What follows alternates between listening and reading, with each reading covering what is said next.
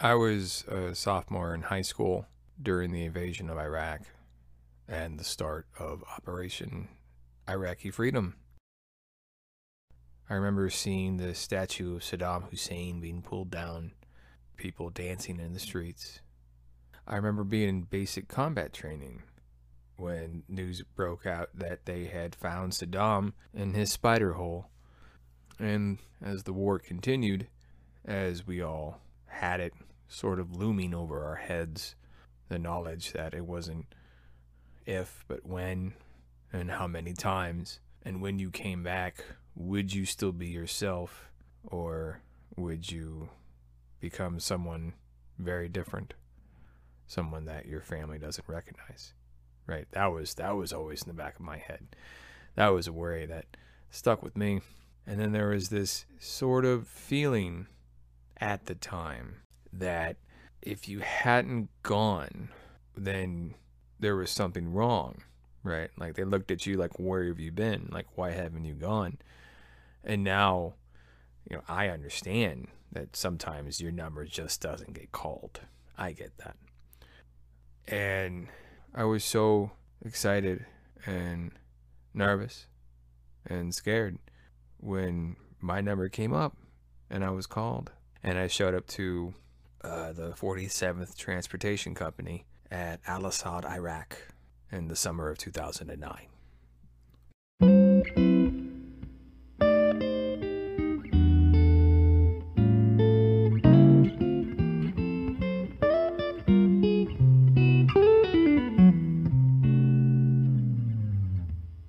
The place where we lived was called containerized housing units, and it was kind of like a trailer. And my first roommate is about 10 years older than me.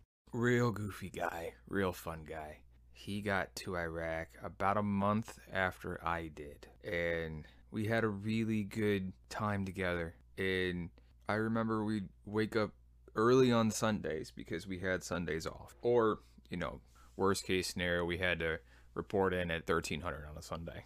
And on that Sunday morning, we would get up and then we'd go get coffee at Green Beans and then, you know, sit outside and just kind of hang out, right? Watch the sunrise. It's like 6:30, 7 a.m., something like that. There were libraries on the base, right? Where people would send books to deployed soldiers, right? And then we'd see these buildings and they're just full of books. They'd say, just pick one, you know, they're for you. And I think, oh, well, thank you. And there was this weekly event when we first got to Al called Salsa Dance Night, right? And salsa dancing back in the States before I had ever deployed was always something that I had heard of in the abstract, but understood it to be something that uh, tall, attractive Latin men did and not uh, awkward, chubby people from the trailer park so much. And so I thought, oh, you know, I'll just I'll just learn how to be funny. Salsa dancing is not for me. I never even found myself in a place where salsa dancing was even an option because it was so far out of my expectation of life. But on the fob in Al Asad, there was this little dance area, right? Where it was like once a week you had salsa dance night.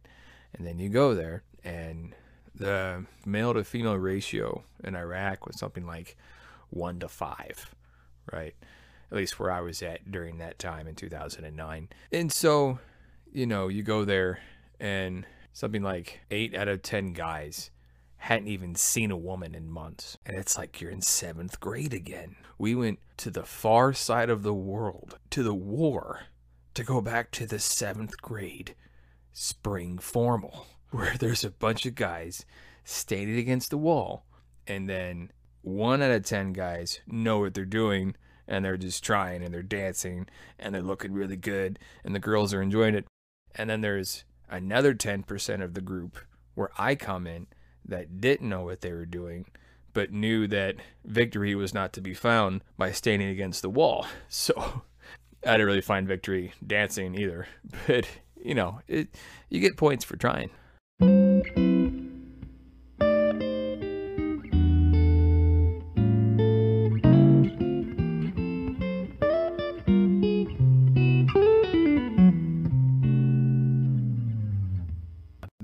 Yard sales, right? There were flea markets.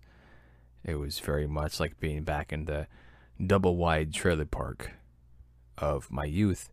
And I would hear of such things from units cycling through Al Asad, where if you're leaving Al Asad, there's many things that you're not trying to take back to the States with you, right?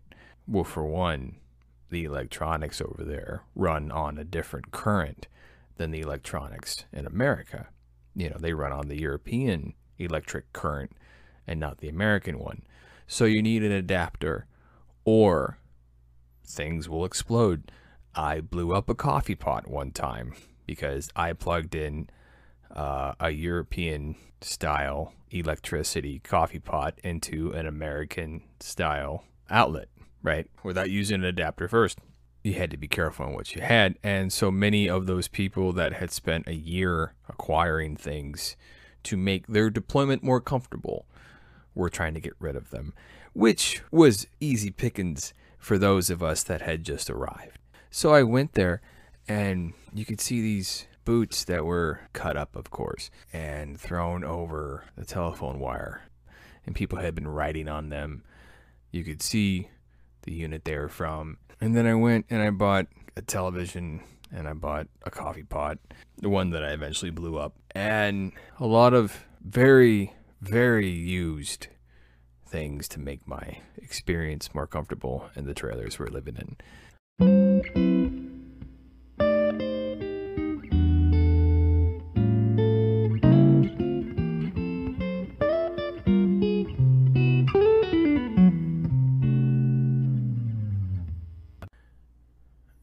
Army units are set up by something called a table of organization. The table of organization allocates how many of what type of soldier you're allowed per type of unit. And so, for a truck driving unit, they weren't authorized any medics under their table of organization. But there were four of us. So, they were kind of surprised to see me because I was number four, right? I mean, everyone loves a medic, so they were happy to see me. And we had an E5, we had two E4s, and myself, a private first class. And the E5 was an ex Navy vet who decided to come back in and round out a 20 year pension. He was a real good guy. And he had the presence of mind to cut a deal with the NCOIC of the local troop medical clinic. And so all of the medics were rotating through that, right? We occasionally went on convoy duty with 47th Trans, but for the most part, we were Fobbit medics. At least I was. The others went out more than I did. And I remember the TMC itself is a long building, and you walk in, right? There's a long hallway, and I remember the bench where the sick call people used to sit and wait for their turn. And as you walk forward, there were these patient rooms to the left, and the main desk was in the center of the building. And that's where we did sick call every day. That's where we we saw patients as you go further past the check-in point in the center of the building where they took your name and who you were, there were classrooms in the far back, right? There was the NCOIC's office, there were the doctor's offices themselves. And we taught the combat lifesaver course, which I loved. I loved teaching uh, the combat lifesaver course, especially the uh, needle sticks, right, for the IVs. At the time, uh, they were still teaching IVs in the combat lifesaver course. And the idea was let's say someone gets their leg blown off, and with that leg being blown off, they lose a lot of blood. And the first step to treating such a extreme wound would be to throw a tourniquet as high and as tight as you can get it because the cat tourniquets had this little plastic windlass And we had this saying that you keep twisting the windlass, which creates more and more pressure on the leg until the bright red bleeding stops. And there's certain intravenous fluids you could give. Once you've stopped all of the bright red bleeding, of course.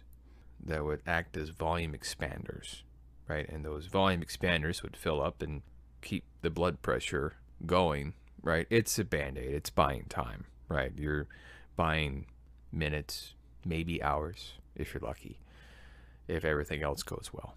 Not that I ever experienced that firsthand, right? This is all just the doctrine that I'm going off of right now.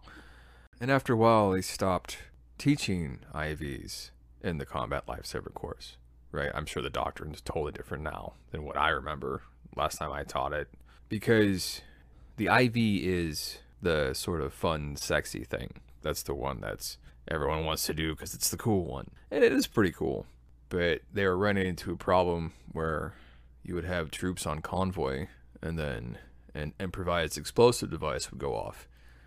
And then instead of following the steps, right, you had inexperienced non medical personnel who were very legitimately scared and for good reason, right? And so their first thought was, what's the thing I remember the most? Oh, a needle stick. That's the thing I remember the most. And so they went for the needle stick, right? Instead of, you know, putting a tourniquet on someone's leg. And so there was a couple instances of soldiers that died because non-medical personnel gave the improper treatments at the wrong time. And if you give someone IV when they're missing a leg and you don't throw a tourniquet on what's left of his leg, you're not really doing much. And I don't blame the non medical personnel for getting that wrong because it's not their primary focus to know that. And so they took it out of the combat lifesaver course. And then they just did tourniquets after that. And they focused heavy, heavy on tourniquets, which makes sense. The army always it's it's a reactionary organization, right? They're always fighting the last war, right? Because they got really good at fighting the last war, right? They've done that already.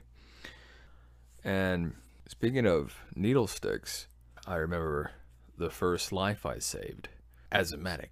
And I remember I showed up for sick call one day, right? And I got my big 24 ounce mother of all coffees from Green Beans. We call it the Moac.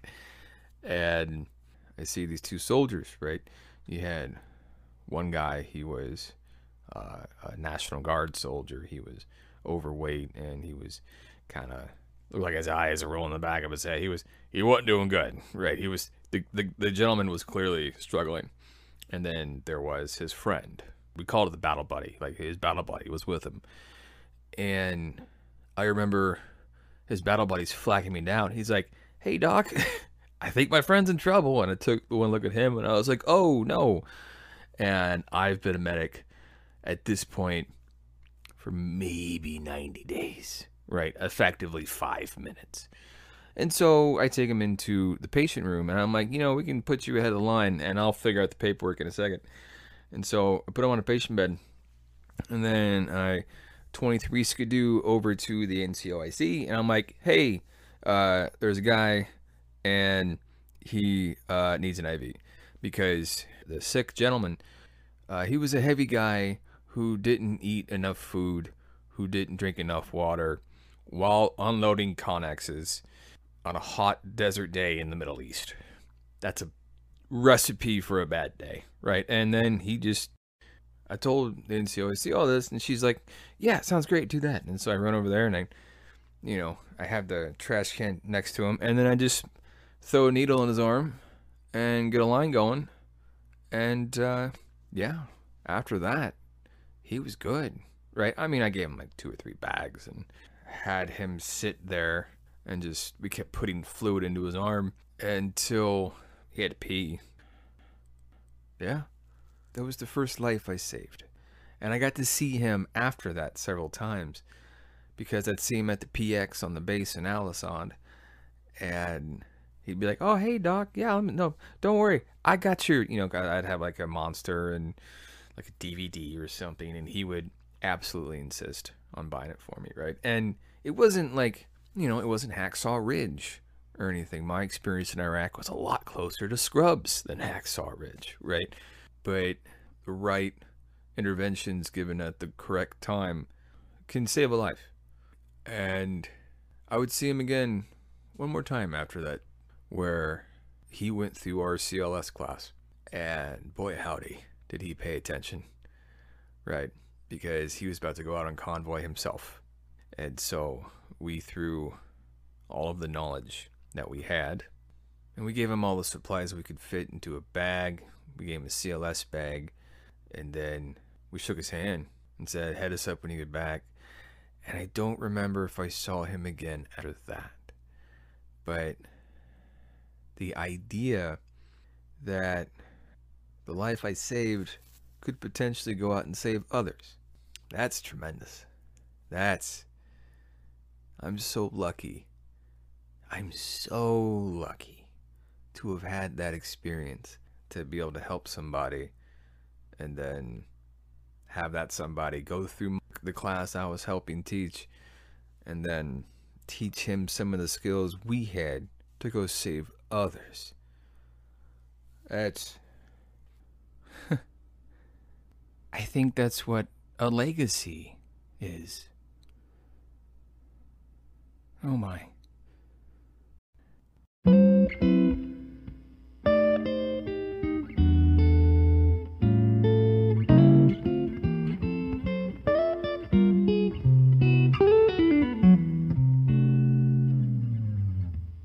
We had a laundry service on the base where local nationals were hired to clean our laundry for us. They were paid something like $4 a day at the time, I think, which is nothing in America, but in the ruined economy of wartime Iraq, it was everything. We would write our names on a form and attach it to the laundry bags on a weekly or bi weekly basis. And then one night, I couldn't find uh, my Army ID. And my NCO had the bright idea to suggest maybe you left it in your uniform and then submitted the uniform to the laundry service. And I said, Oh, that's right. That's why you're in charge. Then he suggested I go off to inspect the laundry service and see if it's there. And so I spent probably 30 to 45 minutes uh, going through disgusting army uniforms and barracks bags and things like that, looking for my bag so I could go through my disgusting uniforms and look for my army ID. And I don't remember what the Iraqi guy's name was, and I think he barely spoke English, but he helped me find it. And I gave him the biggest hug, and I was so happy. And after that, every night I would put my keys, my ID, and my dog tags uh, in my right army boot before I went to bed next to my bunk. So, like, when I got up and I was, you know, half asleep and wandering through the the the room, and I was like, "Ah, oh, where's my stuff?" And then I'd put my boot on, and realize, "Oh, it's in my boot." Right. And if it's silly and it works, it's not silly.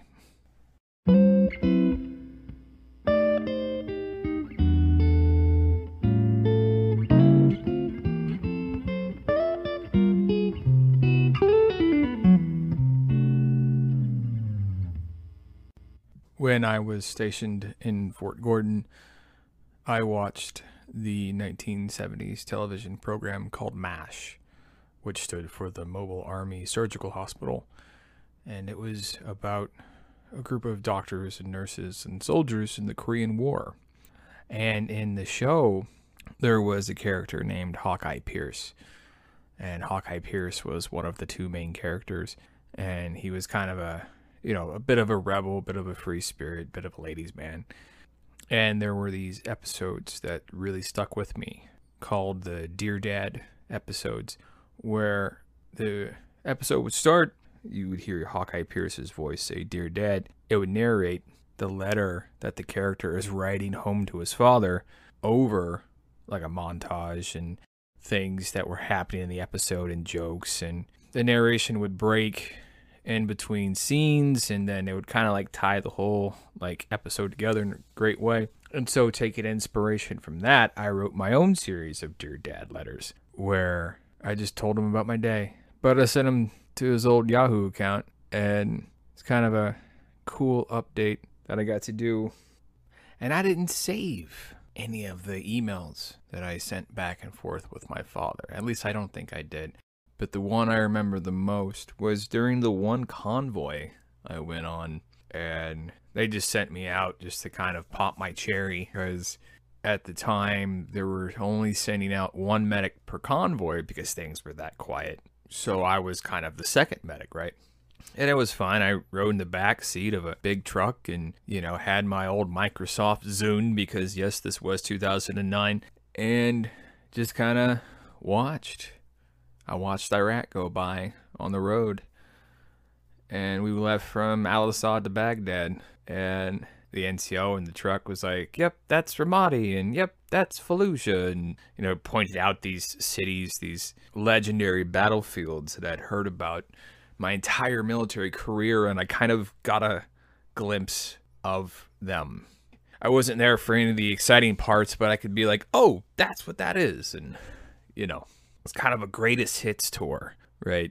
And that tells you how lucky I was compared to a lot of my peers. And I would often tell my dad that in the uh, Dear Dad letters. And by the time we got to Baghdad, it was so cool emailing my father and saying, Hey, I'm in these legendary places. I'm on the far side of the world. I did it. I'm here. I'm such a small player, but I'm on the world stage. And on the way back from Baghdad, I remember being on convoy at about one in the morning and we pulled off and we had what was called a class six download, which means you had to pee on the side of the road. And I remember we're five miles, ten miles outside of Baghdad proper. The city's far in the background. And I remember I'm peeing on the side of the road and we got people pulling security and stuff. And I'm like, huh, this would be an interesting way to die. Just with your dick out taking a piss. but thankfully, I was very lucky. And I owe an endless debt of gratitude to the men and women who came before me and gave me the quiet, calm experience that I had. The the sort of experience where where I come home and I'm myself still. I got to come home and not be somebody I didn't recognize. And that's so important and I'm so grateful.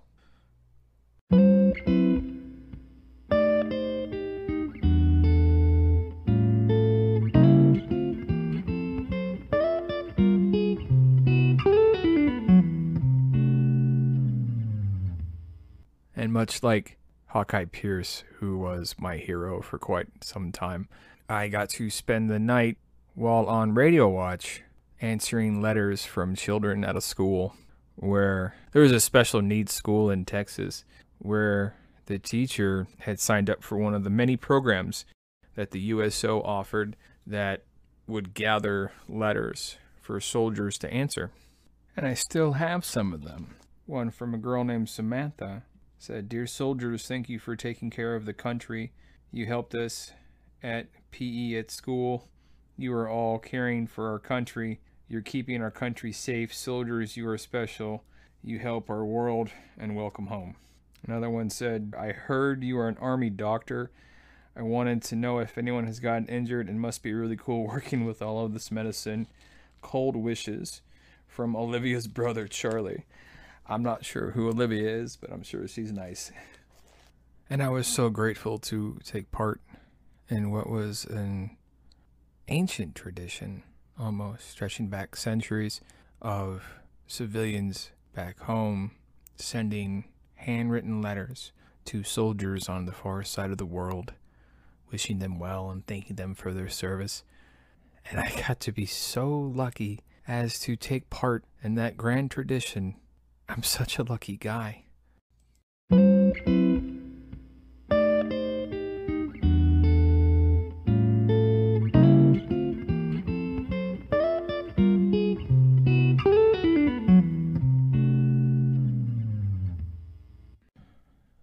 I actually went on vacation twice during the war, and it was back to back. So that kind of tells you how lucky I really was. The first time I went on vacation was the winter of 2009, and I went on a four day pass to Qatar, which was this idea, this sort of mythical thing I had heard of from so many people who had come back off deployment. And I thought, oh, now it's my turn. I get to, I get to do that too, and I get to be a part of that, and I get to share in that experience. And I remember when when we had landed, riding along the highway and seeing neighborhoods of rich, wealthy families with like walls around their neighborhoods, and the NCO who picked us up was talking to us and he was telling us about how strict a lot of the rules were in the country and how we had to stay in specified areas. A lot of it boiled down to, you know, don't talk to women you don't know because in Arab culture they're very strict about women talking to men that are outside the family that the men in the family don't know and you know so I was like that's fine I'm just I'm happy to be out of Iraq for the weekend that's great and so we got to the barracks on the base. It looked like they had a warehouse that they retrofitted, and there are like all of these different barracks rooms.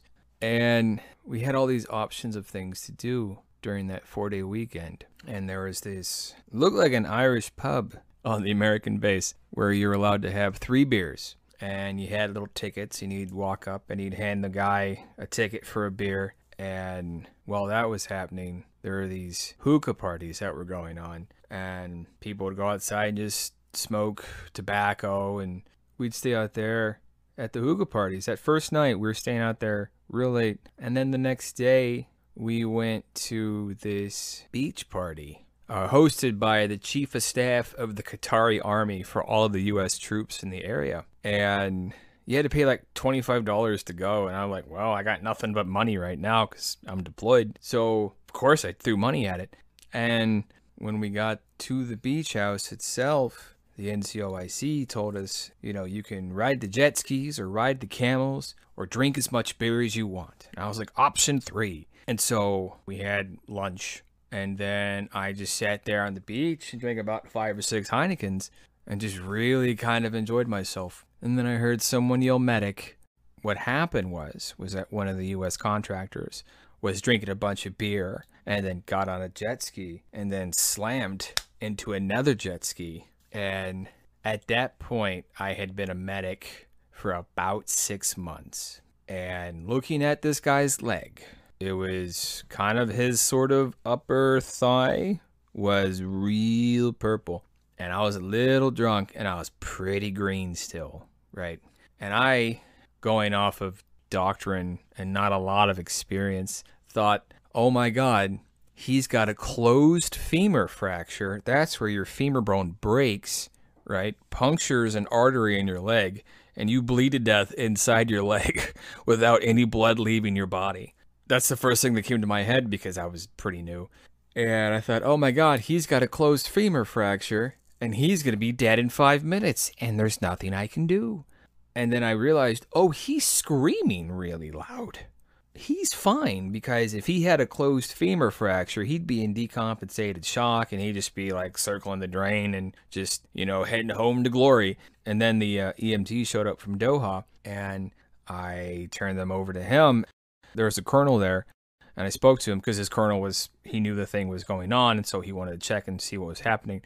I turned to the colonel. I said, Sir, I'm about five or six beers in, so I'm just going to turn this over to them.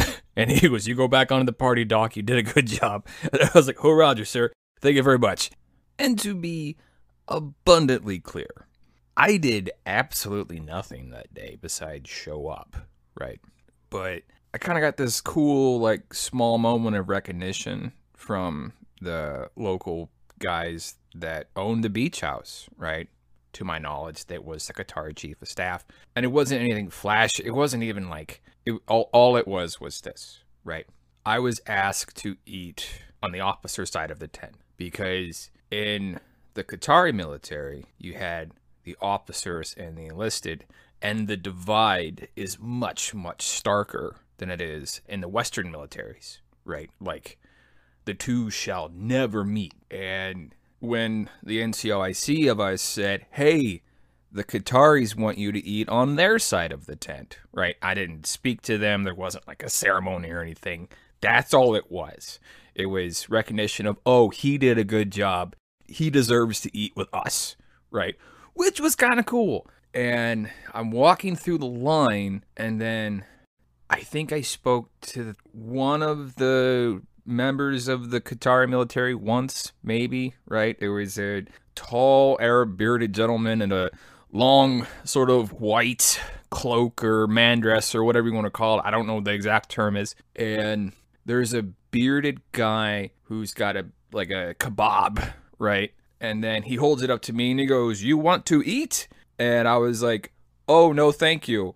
I didn't know what it was. And then he goes, "Okay." And then I went to go eat. And that's literally my entire interaction. If I could do it again, I probably would have accepted whatever that gentleman was offering and then tried to talk to him and learn his name and see if I could like be friends and then you know what I mean just like kind of embrace where I was at.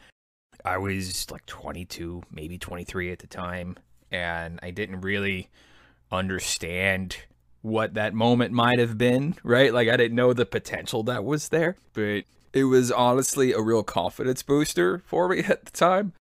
What a great great weekend that was.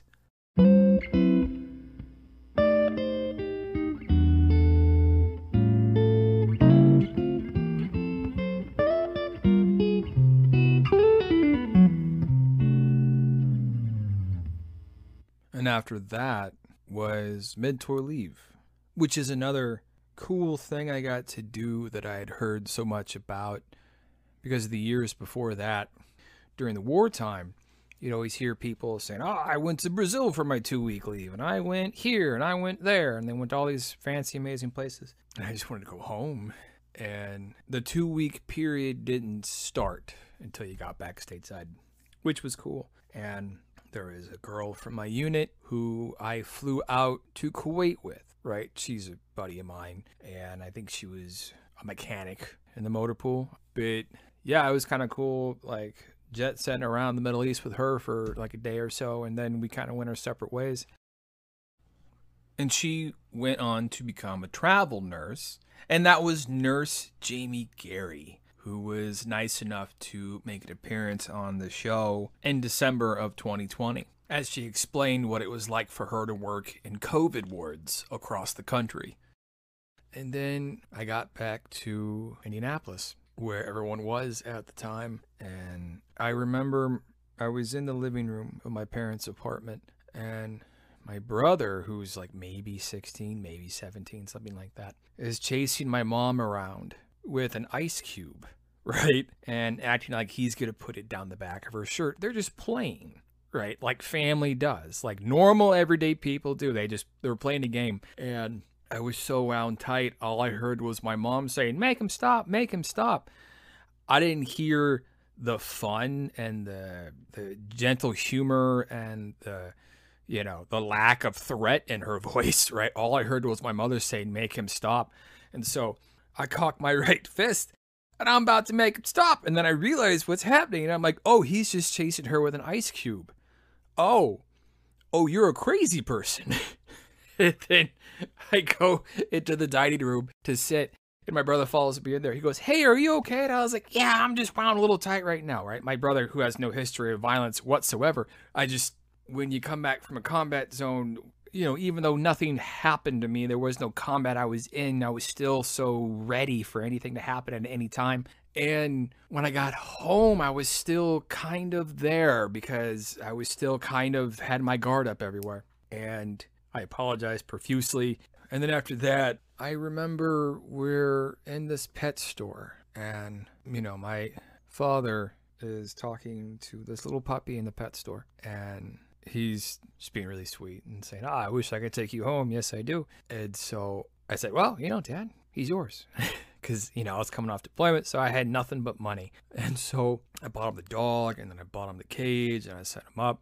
And then I got to my parents' apartment, and then I woke my mom up by tossing a puppy on her face. And the puppy was just excited and licking her face and peeing on her and stuff. And then I got on a plane and flew away. so I'm like, look, you have a dog now. And now I'm leaving the country. she was so pissed. And for good reason, right? Because we didn't bother to ask her if she wanted a dog. And but that's you know she really loved the dog, and the dog became my dad's best friend because you know he was finished raising kids, and so he just kind of hung out with his best friend all day because he he was retired, and yeah, he just hung out, and that little dog would run into the chicken coop, and then the chickens would chase the dog out and stuff. It was a good time, and yeah, I think that's gonna wrap it up for today. The next episode, we'll talk about my time when I got back to Iraq because while I was gone, my unit had changed bases. Right, we started off in Al Asad, and then we went to COB Adder, right, Cobb Adder, and I wrapped up the last four or five months of my tour there.